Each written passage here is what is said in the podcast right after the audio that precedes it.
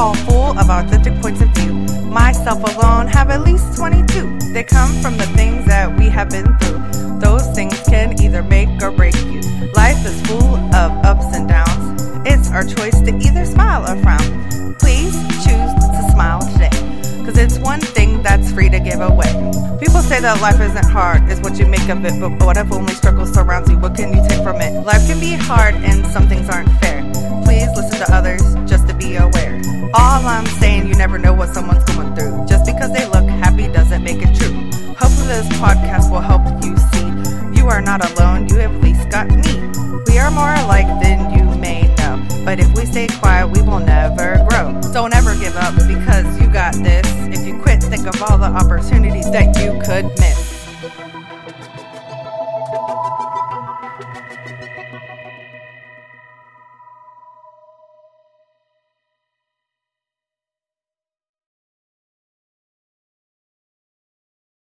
Everybody, and welcome to Authentic Points of View. I'm so excited. I'm your host, as always, Danielle Boer. And today's guest is so awesome, and I'm excited to talk to her. And she is like, she does a lot. So I love, I love talking to people that are so talented and awesome. And um, so this episode is for Hispanic Heritage Month. If you've been watching, you know that I'm trying to do a specific theme each month. And so let's not celebrate. I'm excited about celebrating Hispanic Heritage Month and talking to her. So, Adriana Cabanas, welcome to the show. Thank you. Happy to be here. Yay. Thank you for coming on. And um, I'm always transparent. So this was also last minute. So I'm sorry. I'm so I'm so honest with stuff. And um, that's what happens when you're trying to juggle everything. It's like shoot. life. Yep. So. I'm excited to have you. And um, we're on the same coast. I'm in the Georgia area. So I'm just like one state above you. By I'm close to Atlanta though. So I'm pretty north Georgia. Um, so you, if you want, you can just kind of like introduce a little bit of your story of um, what age you were when you came to the United States and um, where you came from, and then where your dad is from, please. Okay. Mm-hmm. So I was born in Venezuela, in the capital, uh, Caracas, and I came here when I was three years old. Um, we migrated to Miami, Florida. And after that, um, we went up to Broward, which is like 45 minutes away from Miami. Um, my dad's background is from Barcelona. And he uh, actually, he'll get mad at me if I say Barcelona. He wants me to say Catalunya because technically it was first Catalunya, then it was taken over. Um, and of course, there's there is always that civil war between them. But uh, but yeah, so he actually speaks Catalan. My mom speaks Spanish, and mm-hmm. my first language was kind of like an in between of both, but mostly Spanish because my dad speaks Spanish and Catalan, and my mom speaks only Spanish. So, um, so Spanish was my first language, and I remember, you know, when I got here, uh, I mean, I don't have like a huge recollection of it, but I remember being in in school and you know having this sense of I'm in a different place, and you know, even people couldn't really pronounce my name um, because my name is actually Ariana, and that's not easy to uh, pronounce. I guess the easiest way would be to go more in the direction of saying Ariana, but um, they didn't catch on to that. And so everyone just started calling me Adriana. and so I kind of adapted to that name because I was too young to know the difference. And I just, everybody was speaking in a different language. And I was like, okay, so I guess this is my name here. And so I just, I did become very much a part of the American culture in due time. And, and now I, you know, don't, I, I don't, really remember where you know I was born and I've gone back there and it's it's very foreign to me which is which is interesting and sad at the same time because I want to relate to it but it's just so different from what I'm used to now. So um it's definitely kind of a um a weird place to be when you can say, "Well, my life went two different directions than you know where I was born from." I don't think people have that kind of um, retrospective viewpoint of their life. Yeah, that's awesome, though. But the fact that if you remember anything from when you were three is pretty good because I don't remember diddly squat from I was that I wouldn't say three. I would say maybe like, you know, four or five or yeah. I remember being like in kindergarten or, or, something that was like school for, you know, when you're t- teeny tiny, but it wasn't like school. It was like daycare. I don't know. I just remember like, I guess it does leave more of an impression on you when you go through such a transition where you do feel like, okay, I am, you know, somewhere that's, that's a little different. And, and, you know, I just think energetically you do get a, like a little feel of it's just different yeah. So I think though, do you think you being so young and the fact that you transitioned and you guys moved to a place that had a lot of Hispanic culture helped though?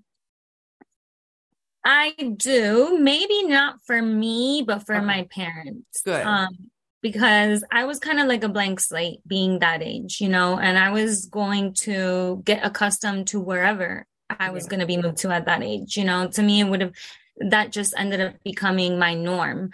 But for my parents, I think it was a little bit more difficult. And of course, I, I do see how, you know, for me, it was more relatable to be in that scenario. I never felt like, an outcast or I never felt like I had this like very different background than everybody else. Um, even when we moved a little bit up north where it was um, less Spanish, um, less Latin Americans around, it was like still you, you, there was a lot of them, you know, it, it wasn't scarce.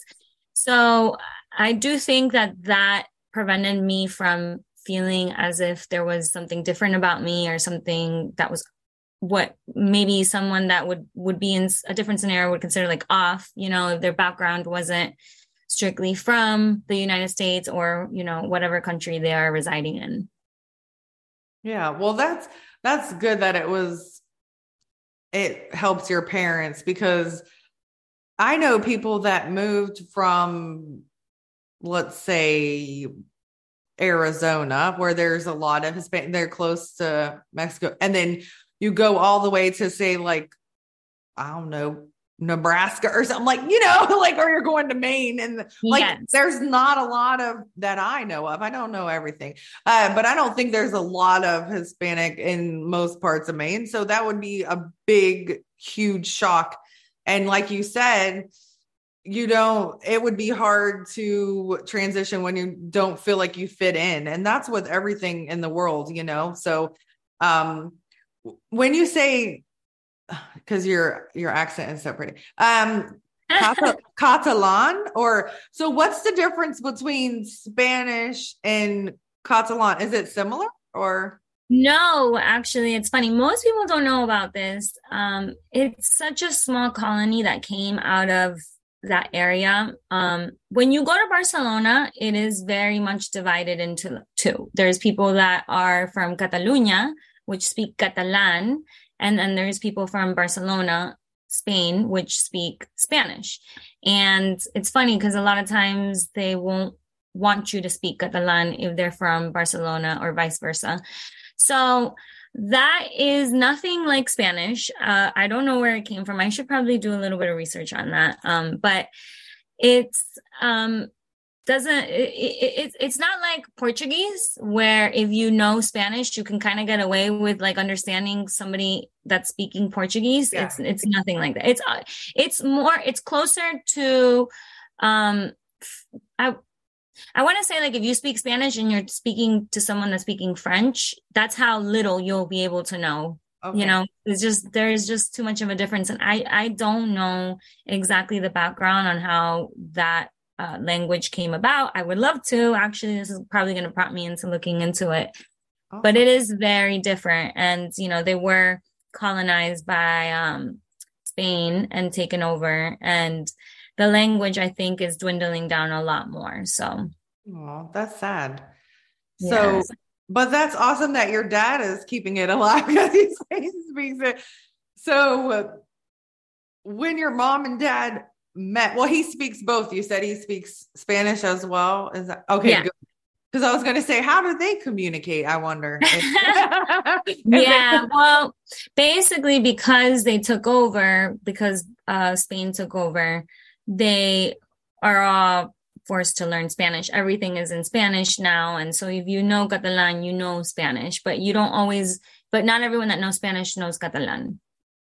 Oh, that's sad. I'm sorry. There's yeah. so many different countries and stuff. There's even countries that used to be countries that aren't even countries anymore, and people, you know, colonized. And my ex boyfriend, it's not the same, but he's from Africa, from Ghana, and like one country will be French colonized beside him. He was British colonized, and the other is for, I mean, you know, and so like, even though they're like five minutes apart from each other, certain parts of the countries, and they're tiny, some of them are tiny, they might not even speak the same language so they all kind of learned each thing but um but yeah and but i think with everything like even i used to live in germany and they have dialects as well or like if you go to Austria and you go to, you know, so I think a lot of um, Spanish speaking even say stuff a little bit different. Um, right. Yeah. So my friend is, um, they're from Spain. And so I wonder, I'm going to ask her about this if that's okay with you, uh, because yeah. I'm interested. So she's from Spain. Um, and she says that some of the other people that speak Spanish speak better Spanish than her but I think she speaks really good. Well, because I, this is my Spanish. Ready? Everybody laugh at me. Um, it's really bad. I'm embarrassed that I'm doing this in real life. Okay. So this is how bad this, and I take Duolingo. Okay. That's a disclaimer. Yo hablo oh, poquito español. That's how bad my Spanish is. Um, but I try. That's good. Oh, it's so slow. I talk like a turtle. but but anyway, so she was talking to a patient yesterday and she was saying yellow like ice, but he didn't understand what she was saying. Like and he both they both spoke Spanish. So I think like there's a lot of little words. Do you feel that sometimes like people might say different words a little bit different? Oh yeah.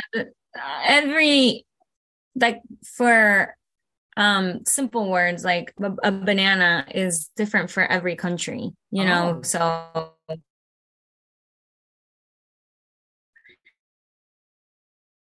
it's like if you just nothing alike so if you're talking to someone that you know is from a different country and they're trying to explain to you what you know a banana is you might not understand what it is you have to ask them like what did you say? And then they'll tell you. And then they'll try and tell you in your language, or they know, you know, well, not your language, but from your country. So they know that in your country they use a different word, then they'll kind of um, change their words so that you can understand. That's so awesome. And I think that's so intelligent because, like, once you're aware, oh, wait, you don't use that, then you can ad- adjust and adapt. So, your parents I know you were little, but do you recall at first like how they adjusted or what changes they had to to make to live in Florida from and where you guys moved from Venezuela is that where you came from after you were born okay I wasn't sure yeah. if you guys went somewhere else first and then yeah yeah so I mean um uh, the question was if my parent, like if I can remember how my parents adjusted. Yeah. Okay. So, I mean, I always have this huge sense of gratitude for my parents because I just think what they went through was so difficult. Aww. And I think anybody that is foreign that had their parents bring them here should have such a huge sense of gratitude because what they had to leave behind, you know, everything they were accustomed to, family, like bringing themselves into a brand new version of the world because it really is a different world. Um, it's not the same world. It's it's it's totally different. And I think it's it's hard. It's hard for any parent that that speaks a different language that has to get accustomed to a new language, to new processes, to new food, you know, it's just I have so much gratitude for them having moved here and you know especially my mom because she had a very close tight knit family you know she has many brothers and sisters and she left all of them. She came here to be by herself and raise a family. Um, and my dad you know he has a brother but the brother also moved here so it wasn't as as difficult. Plus he had his parents in spain. Um, so he was always kind of like far away from them. But it's definitely hard, you know, and and I can't imagine what it would be like to upheave your life and have to learn from scratch in your 20s or 30s or 40s or at any age. To be honest, it doesn't make a difference. It's still going to be just as hard, and have to just you know get get a license. You know, even that, you know, learn how to drive in a different country. It there's so many things that you have to start from zero after you've built a life already after you have your you know your friends and your family and just to say i'm going to go to this other country. And then that has provided so much opportunity for me and my siblings that you know I, I, can't even imagine what my life would have been like had i grown up in that country and in venezuela. And it's it's just flabbergasting to me to think uh, everything that they had to sacrifice. And i did see it throughout my um adolescence because it was a little bit more difficult i didn't pick up on it so much when i was younger but i could see you know that it was harder for my mom to make friends. Um i don't think she really had that many friends maybe the first 10 years of her life because again we moved to an area where it was a little bit more standard to be from the US and um but but it was a better area. So the, again she sacrificed even just moving from an area that was like miami where it was predominantly hispanics to an area where it wasn't. That's another sacrifice. And it was a better area to grow up in. So just altogether i think there was just so much sacrifice. And as a child of that i do think that it does play into a little bit of your subconscious because you know that your parents have a little bit more of a struggle to go to whether or not you comprehend it um it still doesn't change that you you have some sort of an indicator that you feel that you know your parents are a little bit of an outcast. And maybe that um that can be mitigated when you live in areas like Miami where it is so much. I know in different areas, you know, like I know in uh, New York, there's like a Chinatown where people you feel like you're you're like in, in China, you know. So I think that sense of having to uh, move yourself into such a different space gets mitigated a little bit when it has such a high concentration of people that are coming from the same culture um, but I don't know how how often that happens out of all the people that have you know migrated and all the foreigners that come here. I think most people come here and you know they're in a, a brand new situation with people that don't speak the same language. Yeah. And I think it's really brave because I mean, I've moved from the north to the south. So that was totally different to me. I'm like, what in the heck? Um, and I moved from Baltimore to this little tiny town in Ohio, and there was no culture, no diversity, no nothing. And I was like, this is horrible. And I I missed the Maryland, like in Maryland, like you said, like they have a um, Chinatown in Baltimore, but it's not as big as New York's. But but that's how it was. That there was like neighborhoods of different cultures. So like there was like a whole block of Jamaican, you know, stores and food and all this stuff. And then that's how it was. Like um but everybody got along basically. I mean, anybody could go there of course, but it was just pre- predominantly whatever, you know. So I went from that to like no offense, I know this is live, to almost everybody being white. And I know I'm white, but I'm I grew up as a military kid. I was used to like all kinds of cultures and I I honestly was like, "Oh, my goodness, it was different, you know? And so, and that was only a few states away. And then moving from the north to to Georgia, um, it's weird. Everybody says ma'am. It's weird. I don't know. I'm 41, you know. They're like, that's what we say. I don't know. Do they say Florida? Do they say a lot of ma'am in Florida? No, no. I, I just be. I don't know. Yeah, I love it when they do, though. I'm like, oh, that's so nice. no, no. Okay. So if a 90 year old calls you ma'am, it's really offensive, I think. like, I should be calling you ma'am. Uh, really? So I have like cute little patients that will call me ma'am and stuff. And I feel like if they're older than me, they sh- shouldn't call me ma'am, but this is my opinion. Uh, but everybody from the South, like they have, they, well, maybe not Florida, but like, uh, like Mississippi, Alabama, Georgia, like a lot of them, that's how they grew up and they feel like they have to, that's respect, you know? But, um, so you are awesome. And I was, um, yes, you are. I, I was looking at your, uh, this sounds like a stalker, but not like that. And it's your Instagram. Do you still do like aerial stuff or? Yeah, I do. Oh, yes. okay. so how did you get into that?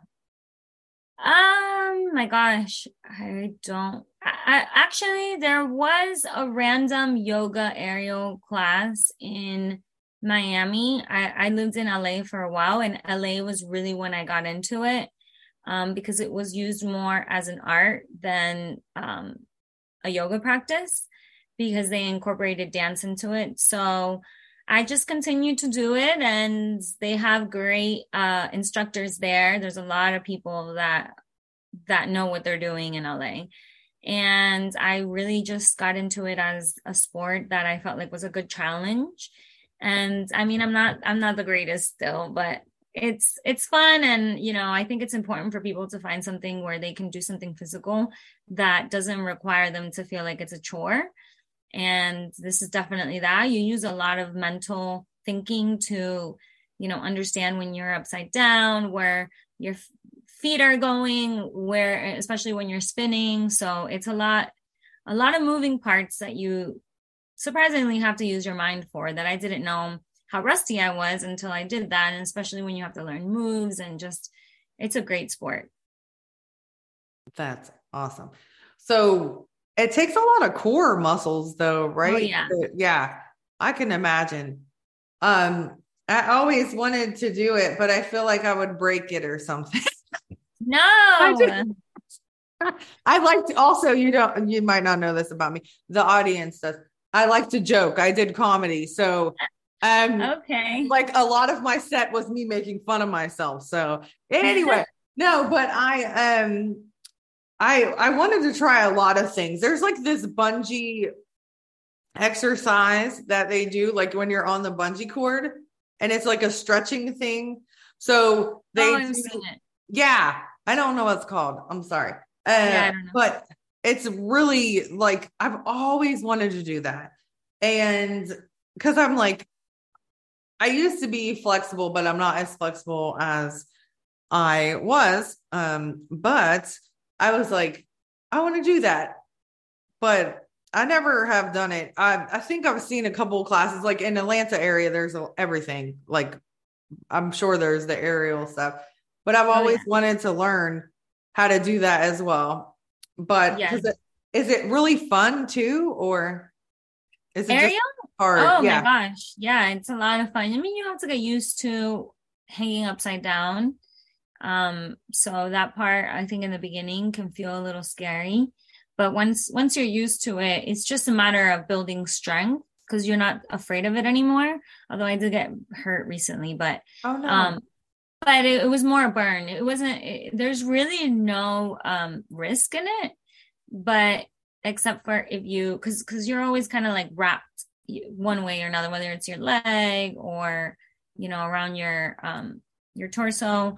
But I did slip, and then I got more of a rug burn. But you know that that's not anything that's that's huge. But yeah, I mean, you definitely need to. You have to work on your core a lot because that's what you use yourself to pull yourself up. And I, even now, you know, if I don't do it for a while, I can feel that I have to go back to working out and, and build up the core and then be able to do the things that, but to be honest, you know, there's all, all types of people that, that do aerial, old, young, all body types. And it's not like people that are fit that just do it. And it's just once you have like certain moves down, it really is easy from that point forward. It doesn't look easy. I um I am a huge fan of America's Got Talent. So there's a few of the aerialists and the one young um guy, I think he he won or he won Aidan. He won the um he was the, the superstar an aerialist? Yes. Oh. He that makes sense he taught himself in his grandma's backyard with sheets. And wow. yes. And he was amazing. Like you have have to look him up. I think his name is Aidan. And he was fantastic. And but he they scare me because like oh, there's this couple that does it too. But so when you're going so fast and then you are you're unraveling and then you stop. Is that all your core muscles, or how do you how's that happen? I mean, this is not supposed to be what the episode's about, but I'm getting in the tangent. I'm really excited and fascinated. So when you're, you know what I'm saying, when you're coming down some, and then oh, like when you uh, drop, yeah. So how do you stop? Is it the length of it? Is it just your muscles that stop it, or um, well, there's two different types. There's a hammock and then there's the silks. They're both okay. technically like considered silks, but silks is just it's it's more like two ribbons that hang down and then the hammock is one and it just kind of loops up. Oh. So with the hammock, what stops you is, you know, when you get to the bottom portion of the loop, then it, you know, like you're you're stopped. But when you're on the silks, which I don't do as much of, you're usually stopped by something that's wrapped um, in that one or both of the silks. Mm. So sometimes it's your leg or your torso or you know your, your um, thighs are wrapped around it, and then once you reach that level of friction where it pulls that area where it's wrapped around, then then you stop right there. And like I said, with the hammock, you just stop kind of when you reach the bottom of it. Wow. That's cool. I always wondered that, so I figured I would ask you. Yeah, um, because it seems like it's so fast. Like, and it when you're watching it, I am I'm very silly, so I get really like invested in stuff, and I get scared that they're going to get hurt. So, like, I mean, and there's nothing underneath. Like a lot of them, there's like no mat, no net, no nothing. Yeah. You're just like, yeah. like yeah. Uh, I don't know. I'm very animated. I apologize. but it's it scares me. But I I love watching it. It's gorgeous. But I'm just like, they're brave. And you are brave too. Uh Adriana, you're brave. I have a mat, so I'm not that brave. Oh, but... good.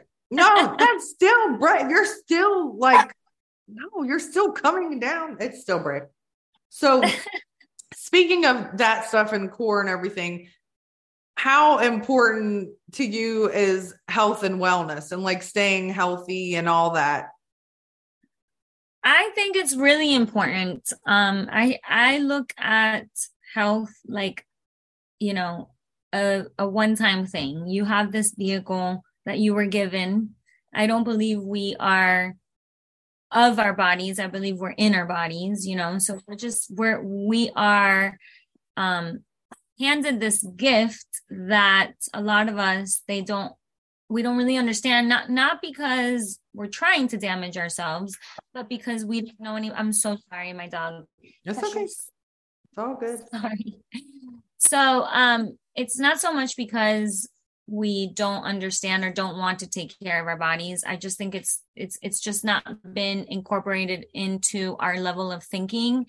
Um, and I really do believe that there is like a subconscious level where we've been hacked, where society has taken the way that we perceive food and changed it for the betterment of corporations and profit um you know and a lot of that goes back to the pyramids that we were taught like the nutritional pyramids that we were taught in school which were so skewed and and untrue because you know we shouldn't be eating as many carbs as we were told in school that we should be eating.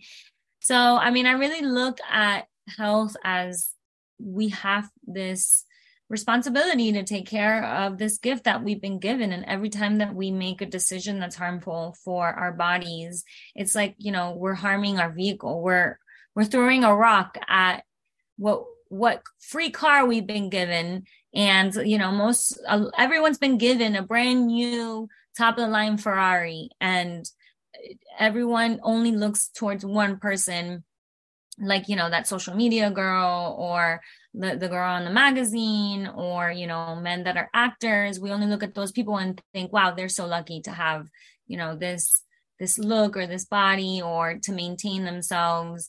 And it's really um everybody has that. Everyone has that capability of being you know in that state of health. And of course we're all very unique and we shouldn't strive to be like those people that we see over there. We uh, uh, you know on those um magazine covers or social media but we should be only so thankful that we do have a vehicle you know and and that we are healthy and i think you know as we go through unraveling the things that we've been taught which is very important you know like I was taught that cereal should be eaten at breakfast, you know, and, and that's actually one of the most harmful things you can do. Um, so I used to just eat because I was taught that I should eat in the morning, in the afternoon, and at night. But no one ever taught me to listen to my body, whether or not it was even hungry to begin with. You know, there's some days where I wake up and I'm I listen to my body and it tells me what it wants. There was actually a study that was done on orphans where they were fed um, a um, a variety of foods. They they they could it was like a buffet style. They could choose whatever foods that they wanted to be to eat. And most of those children actually ended up naturally choosing the food that they were deficient in.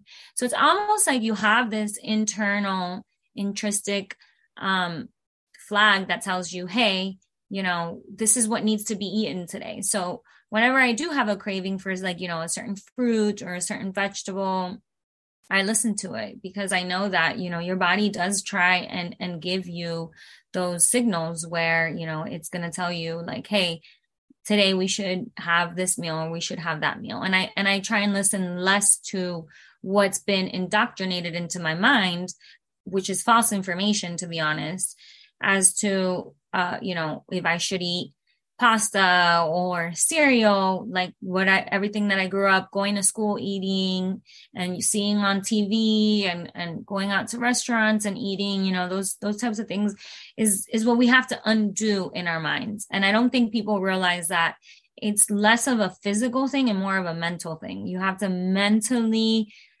take inventory of what you've been taught that's false information that you have been subconsciously living your life by.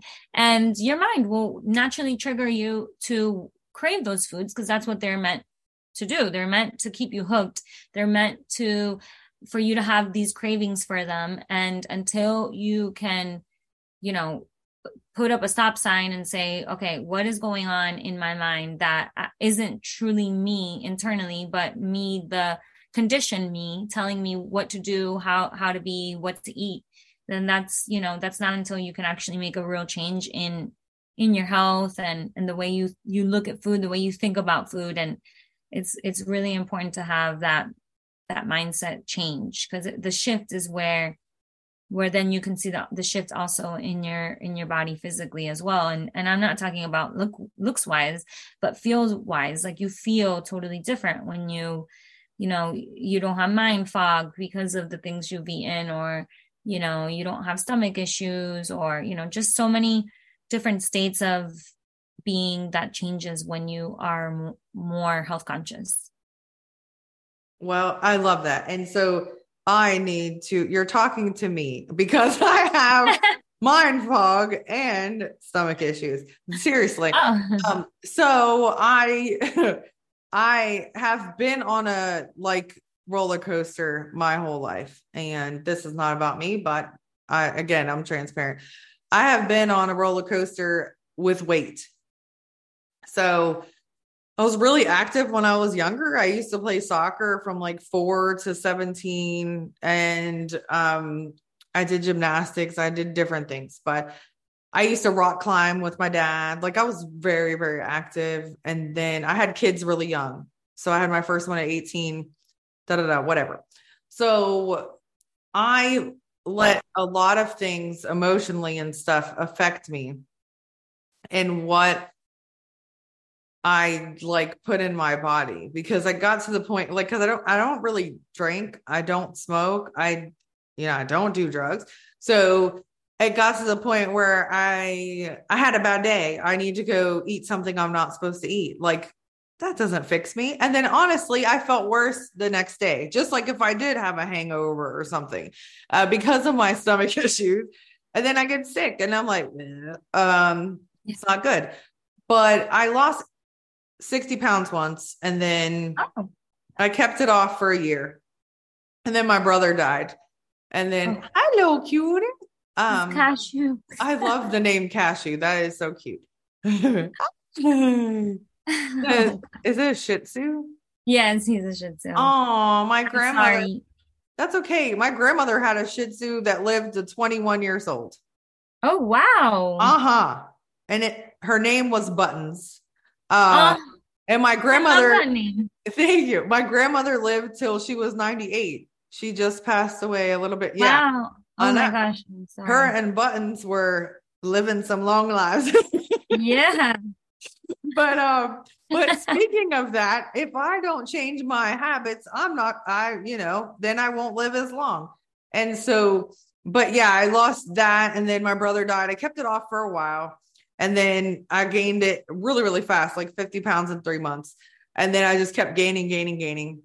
Then i gained i lost 85 pounds wow thank you but my joke is I did this in stand up that I found it almost every pound of it, but I did not. I gained back a lot of it, but not all of it, thank goodness. But um, COVID happened, and again, emotionally, I was like, ah. Um, and then now, so then I lost 25 pounds, and I think I put back five of that. It's it's a lot. It's it's it's hard. And then like as and i know people think this is an excuse but it's not supposed to be uh, i promise. But as you get older like literally it's harder hormonal wise all kinds of stuff wise. Doesn't mean that it can't happen but it does make it more difficult. And i have a lot of joint issues but that is related probably to food and hormones and chemicals and all the stuff. So I always go back and forth like of not eating meat because it helps my joints because it the meat causes inflammation. So I'm on another cycle of that of trying to not eat meat and usually within 3 days I feel better but my joints are still like mad at me and like inflamed but also it doesn't help my job doesn't help. So i'm a nurse and i'm very physical and stuff with my job. So that makes it harder too as well. Um, but health is really really important especially because i take care of others. So i really need to get myself together to be a better example which is hard mentally. Like it's hard mentally to be like hey you need to do this. And people are probably thinking well you're not doing that. But You know, I mean, but honestly, that's what people think. And even if I did everything right, they would still think that because the way I look on the outside. Um, but also, I was kind of guilty of that. There was respiratory therapists that would smoke, and I would think, what the heck? Like you're you're like what? Why? You know the you know you know how bad smoking is. So why would you smoke? So yeah, so it's kind of the same thing. But I did see, I want to ask you this because I was supposed to do it a long time ago. So this episode is about all kinds of stuff. Uh, but my um my boyfriend did it for a while. So we follow this guy and he talks about celery juice all the time. And he is um He's the medical medium. I don't know if you follow him. Yeah. Yeah, I love oh, him. I love him. Yeah. So basically, I wanted to ask you because I saw you drinking. I sound like a stalker. So we he made it himself. My boyfriend, we bought the thing and he was making it himself. And again, not trying to make excuses. I'm very like film gotta go gotta go gotta go. So i never ever made it or drank it. Even when he was making it he probably would have let i never did. And i need to because i need to get the toxins out of my system. I need to you know but i saw that you had one and it's pre-made already or do you like buy it at the store? okay so Sorry. That was a little bit of a faux pas on my end because when I first started following the medical medium and I started doing uh, his protocols, I didn't realize, but you can't do the celery juice with lemon or water. It has yeah. to be fresh. Oh. And there's very little places that do that. Um, even when I go to a juice place, it's, I would say maybe only like 15% of them do fresh celery juice and only one of them that I know of does organic fresh celery juice. So it is a little hard. I mean, to find if you're going to go out there to buy it, but it's better to do it at home. Okay. And just to kind of zoom out a little bit in, in like the, the health picture, um, I would say like the number one advice that I have for trying to wean off of things that are preventing us because we're we're not meant we're wired in such a way that we're supposed to want to eat food. Like we, it's hard for us to see something yummy and to think, I don't want it. You know, we're not hardwired that way because back in the day, you know, we were, we didn't know when we were going to see our next meal. So if we saw, you know, a batch of strawberries on the floor, we would immediately get a craving for it because we needed we needed to want to eat those things so that we can eat it. And then you know we can be hungry for you know for that moment and then we'll be okay for however long until we can find the next place to find food. So we get triggered just by seeing some something by seeing food we'll get triggered to want it.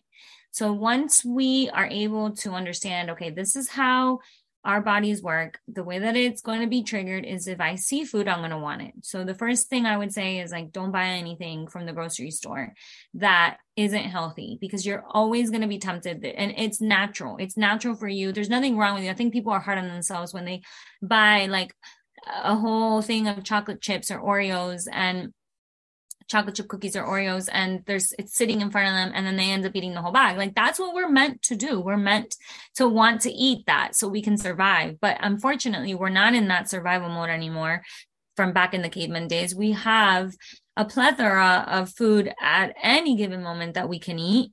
So now what our problem is is the opposite, you know, we don't have enough food, but we do still continue to have the cravings when we see the food. So I always I always stay away from buying anything. Even if I tell myself, okay, I'm going to eat a little bit now and then a little bit later. You just have to understand the part of your brain that makes that decision to eat is almost like like un, until you really practice it, it's not within our control. I mean, you have to have a very very good sense of self-regulation and that comes with a lot of practice and a lot of time. And even even the most self-regulated people that I know will say to me, I can't buy peanut butter because if I do, I'll eat the whole thing. You know, I know people that have like barely any body fat percentage on their body and they know that they can't bring home peanut butter because that'll be the end of, you know, them being that fit. So I think that is, you know, first and foremost, like if you want to treat yourself, you know, I would say go when you go out to eat, then allow yourself that time. But whatever you do, like don't bring it home because bringing it home is where you're going to be triggered and and then you're going to have that guilty feeling that you mentioned the next day. You're like oh why did i do that? And you feel down on yourself because you're like okay i you know i failed at this. But it's not it's not you failing. It's actually your body is doing what it's meant to do so, you know, we shouldn't be hard on ourselves either. And then as far as medical medium goes, when I started following his protocols was when I really started being like as the the most healthy as far as like um having mental clarity and a regimen because I, you know, I've always been health conscious, but to the level that he brings to the table, there's just things that you just don't think about. Like going back to peanut butter, that there's like terrible oils that that are in peanut butter that we should avoid at all costs. I mean, any um seed oils are horrible, but you know, we don't know these things. So until we take the step to understand again what the industry is doing to us because it's a lot less of like what we do to ourselves and more of what the world has implanted into our lives because if it wasn't for you know the the food industry putting so much crap into foods we wouldn't have this problem that we have now. You know we wouldn't be where we're at. And and we almost have to um we we have to question we have to question uh, even the fda you know it's they don't ha- have our best interests in minds. And i'm not a conspiracy theorist either but i know that a lot of these programs they function off of being profitable and having people pay them. And that's why they they stick around because they have a billion dollar corporation paying them to say something that the world is gonna and you know i hate to say it but i mean they're going to eat it right up you know pun intended. So mm-hmm. it's definitely something that we we have to think outside of the box. Um and and we can't be hard on ourselves and and i do look at people that have stayed in the cycle of you know thinking oh this is Cheerios that's healthier than the frosted flakes, you know, because they make it look so good on the packaging. Like, oh, yeah, this is the better version. Let me do that version. But once you condition your body to not even crave that, and there is, you can get there, and it is uncomfortable to get there.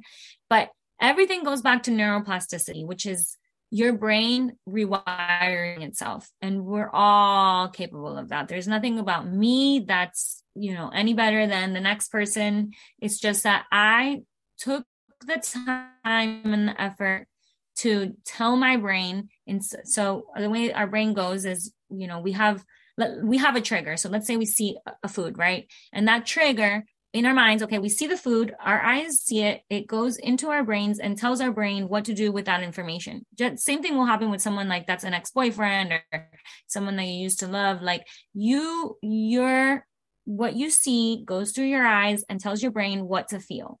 So, based off of the object that you're looking at, your brain will have a reaction to it. And a lot of times when, you know, I used to not be able to walk by cotton candy and, and not want to eat the whole pack, you know, and now I can walk by it and I don't think twice of it. As a matter of fact, when I put it in my mouth, I think it's too much. Like I think it tastes a little bit more like chemicals than anything else. But it's a matter of that I took the time and the effort to stop my brain from going down the path of thinking, ooh, cotton candy, yummy, I want it, let's eat it, this is going to feel good, to like, no, I'm not, no, I'm not going to do it this time. Uh, you know, and the next time I didn't do it again, and then I didn't do it again. And, and you know, you kind of have to tell yourself little by little, I, I don't want to want this. And eventually, when you see it, your brain will be like, nope, don't want it.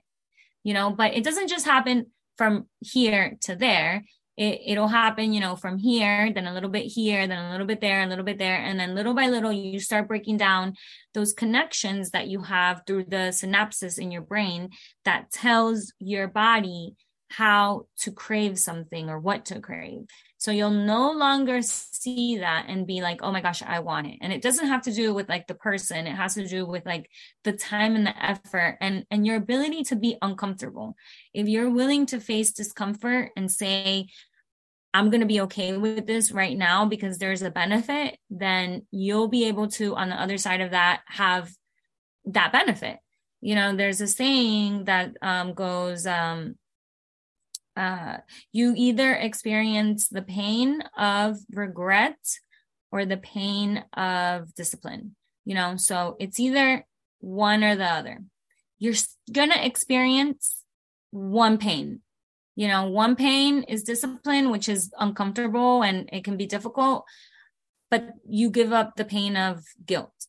Or you can you know forego being disciplined and indulge and then go through the pain of feeling guilty. But you're always going to have something that you're going to have to face, one or the other. So you might as well face the pain that's going to bring you a better outcome than, you know, something that is is going to put your your life in in a detriment eventually. That is a great point. Um because like any addiction it's it's hard either way. It's hard to get over it. It's really really hard to get over it but it's hard to live in it too. So which one is going to be worse for you? Like right like exactly. so me um giving up whatever uh, and i do the hard thing is i do really good. Like i'm not a soda drinker. I'm not a and i never have been. There's a lot of things i do really good but with my body type the stuff i do bad all outweighs the stuff i do good. Like because i just walked four over four miles earlier. So i it's not that i'm not active. I do it while my days off. I walk three to four miles. Mm-hmm. um but i need more for my body. So i have to do yeah. more. And when i was doing more that's how i lost a lot of the weight. But I started having a lot more joint issues because I was doing the wrong types of workouts for my body. So I was doing the hit and it actually was making my joints worse because it was too much of an impact for my body. So at that time and the stage that I was in. So, I mean, I lost weight, but then I w- couldn't barely walk. So, yeah. so. Yeah you have one thing right so you have to find a proper like medium of whatever it is so um but eating natural stuff of course is way better than yeah. eating all the processed stuff and right. look up look into things and like once you do like i actually picked up something the other day in front of people they were laughing at me i think i was at work and it was like something that is sort of you think is healthy. I think it was like hummus and pretzels. And it was 41 carbs. And I went, what the heck? Like, that's horrible. I could eat a thing of fries and it would equal or be less than, which is still bad. It's horrible and fried. I know that. But I'm just saying it's less of carbs than the healthy stuff. And so, you know, and then it's just like with everything, you have to weigh out your your options and do stuff that benefits you. And I love the whole thing with the car because that's awesome. But it's a great way to think. So if you think like, okay, right now, I might look like a hoopty. I'm just joking. I like to joke. I might look like a hoopty, but my original car type is a Ferrari. So that's a great way to motivate yourself to say, hey, no, and tell yourself every day, I like to say trick yourself. That's what I do with my coaching. I'm like, you have to trick your mind sometimes, and then it will become that. But at first, you have to, like, you know, to change your mindset, like you said, you have to think that the other way. Think that you already have the other thing. So if I think all the time, I love that you said that again the Ferrari thing. If I wake up and look at myself, I'm a Ferrari, I'm a Ferrari, I'm a Ferrari. I'm going to work harder towards becoming that Ferrari because I'm starting to believe it. So that was so awesome. Thank you for saying that. And it helped yeah. me too, uh, because um, I mean, our vehicle, like whatever we put in it, you wouldn't put in 87 gas in a premium tank, right? Would I don't think you should do that. So it could ruin your car, right? So that was that makes so much sense. Like you wouldn't so like putting in crap and sugar and junk and all that stuff you were saying with the cereal and all that and continuously feeding your Ferrari that, your Ferrari is going to go. yeah. Eventually. And then, yeah.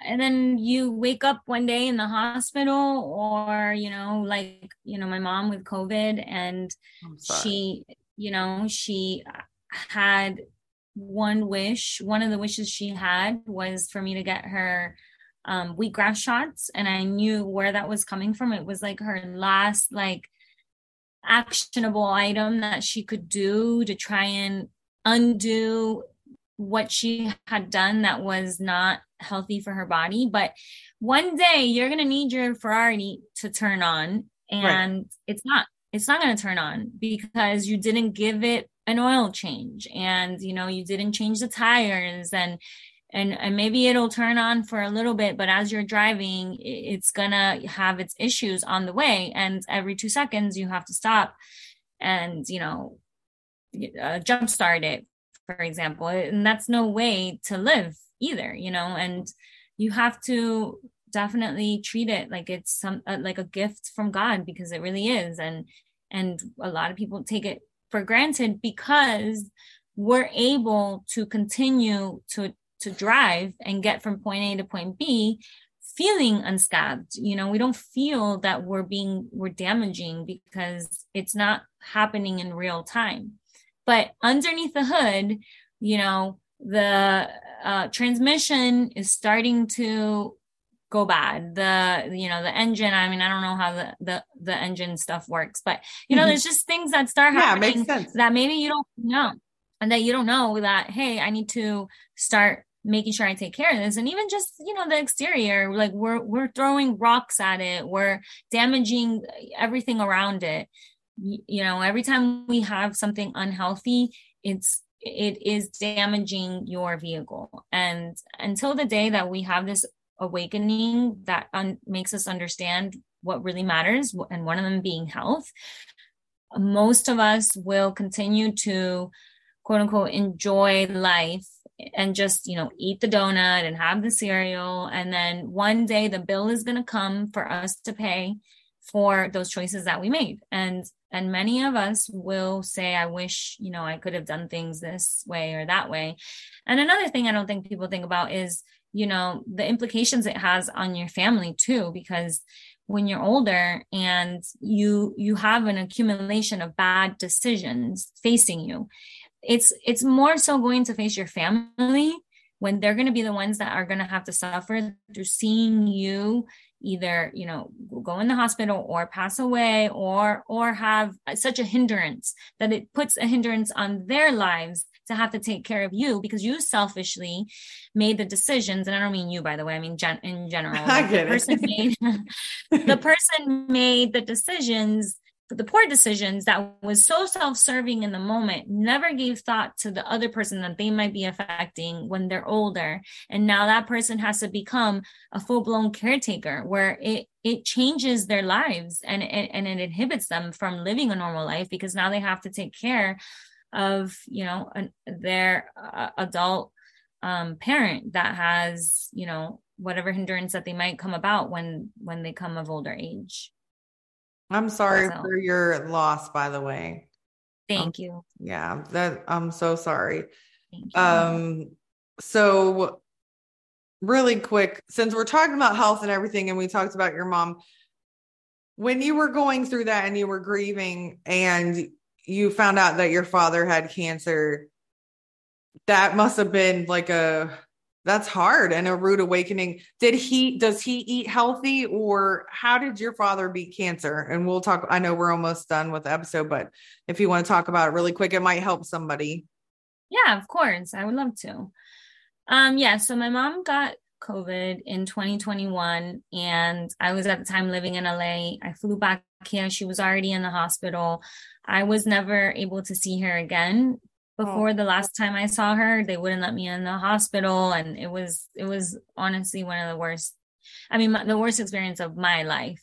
Um, and I think that's one of the worst things that can happen to anyone that has a loved one passing away, where someone is, um, is or, or you know the the world isn't letting you see you know your loved one. But yeah, so she was in the hospital for three or four weeks. And in that time, I found out that my dad also had cancer. He had prostate cancer. Wow. And it was like, oh, I was, I was not in a good place. And I just, I realized just everything that didn't matter. It was very strange because I had a moment of clear understanding of what mattered in life. It was like everything that I thought mattered was just like, no, that doesn't matter. Only these things matter. And only very few things matter. There's only like three or four things that matter. And I don't know how many people get to this point where they realize that we're all living in, in almost like a simulation and, and we in our minds makes us think that certain things matter, but they don't. Um, but I had that moment because I felt like my world was just being taken away completely. And it it uh put things into perspective in such a way where I was I was like, why am I even living? Because I don't feel I don't feel like I want to continue to ever have a moment to experience this pain again. You know, why would I put myself out there to continue to be vulnerable to this kind of pain? And it was worse than any physical pain I could ever feel. And I didn't understand what life was and why we were here and why we had to experience these hardships.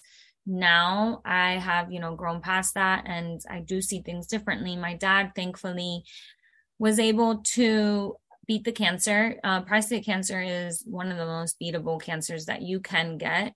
Um, but you know, I think he took a hard look at his decisions in his life that led the cancer to come about. And I do think um, a lot of it has to do, you know, in in my opinion, and also what he looks back on is a lot of the oils that they were using to to cook and things, and to when you go out to restaurants, how they reuse oils, and oils is just such a culprit, and um, it, it is it, it's a terrible, terrible thing to ingest into your body, amongst other things. But that's like the top, one of the top things that you can do that's unhealthy for your body. And he did radiation for, I think it was like about a month. And, you know, it wasn't easy. Um, and he definitely had some physical changes that he, you know, had to battle with and then eventually got better. Um, and then once he did get better, I was like so terrified of losing my dad. I was I was o- overprotective to the point where I was like, "You're not allowed to go here. You're not allowed to go Aww. there. You have to." And I would make him celery juice, and I was like, I wouldn't. I didn't want anything to happen to him, but eventually I got to the point where it's like I can't control it. You know, it it is not something I do believe when it's somebody's time, it's their time, and you can't stop it. You can't put somebody in an incubator and try and think that you're going to prevent the impossible. Um, but I do think that there are life decisions that you can make that are going to pay off for yourself and for your family, but more for your family, you know, because once you're gone, you're you're gone. You know, you you're not grieving anymore. You, you're in peace. But those people that stick behind, if there isn't untimely death. And there are your loved ones that have to sit there and grieve over you. It is very, very, very, very hard. And, you know, I always, whenever I go over my dad's place, I'm like, you know, what's, what are these cookies doing here? You know, I try Aww. and help him as much as I can, but still I, I have, you know, let go of it more and more. I don't say as much because you can't control people. Um, but I do think, you know, if you can have a positive influence and I always try and educate him and, and show him what's good and, and what's bad for him. And I want him around as long as possible. One of the biggest factors that they say, um, and it's proven, the number one indicators is the relationships in your life. And it, it has such a prominence over your health, um, that it, it, it's, it's more influential on your health than um, when you do any physical activity or what you eat.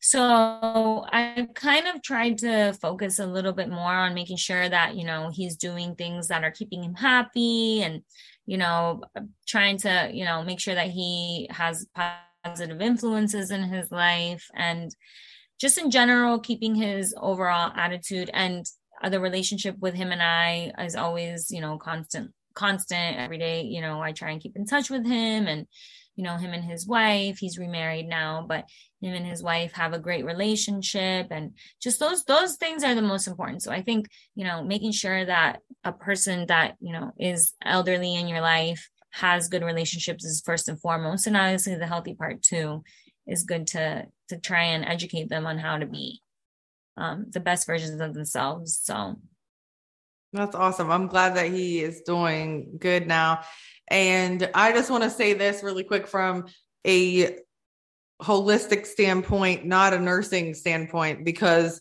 nursing is about the radiation and the chemo and stuff and but there's also mushrooms if you have cancer um get rid of the sugar because cancer lives off of the sugar.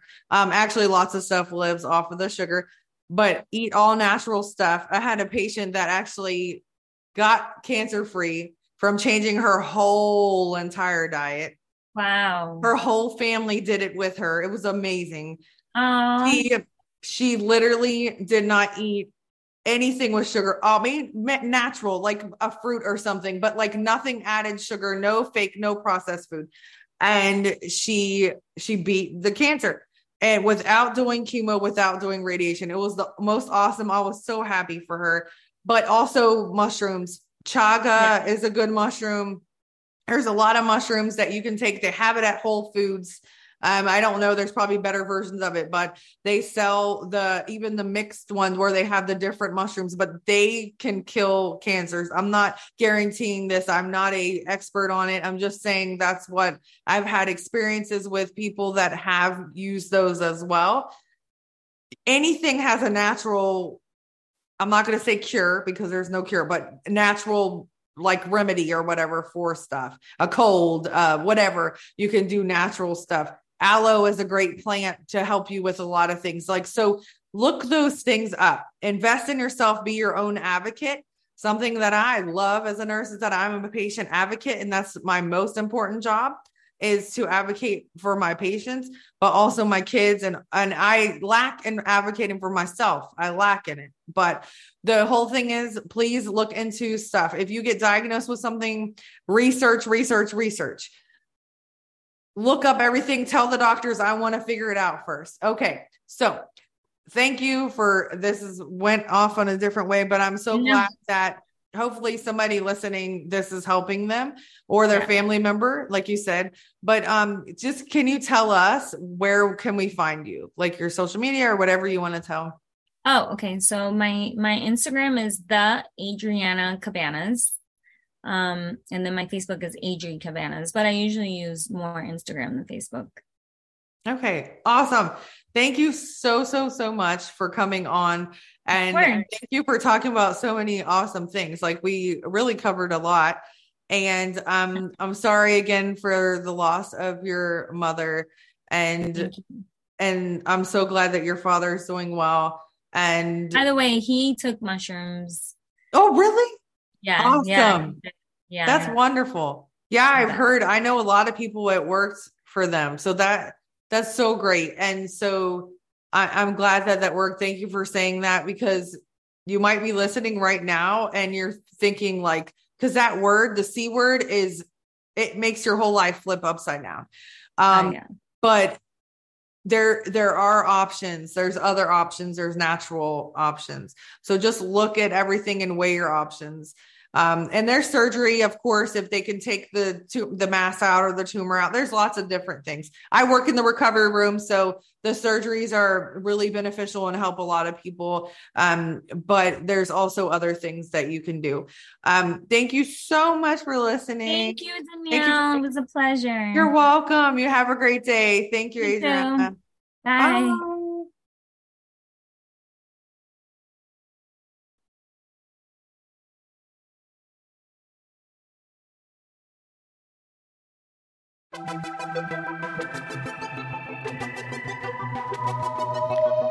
Listening to Authentic Points of View podcast.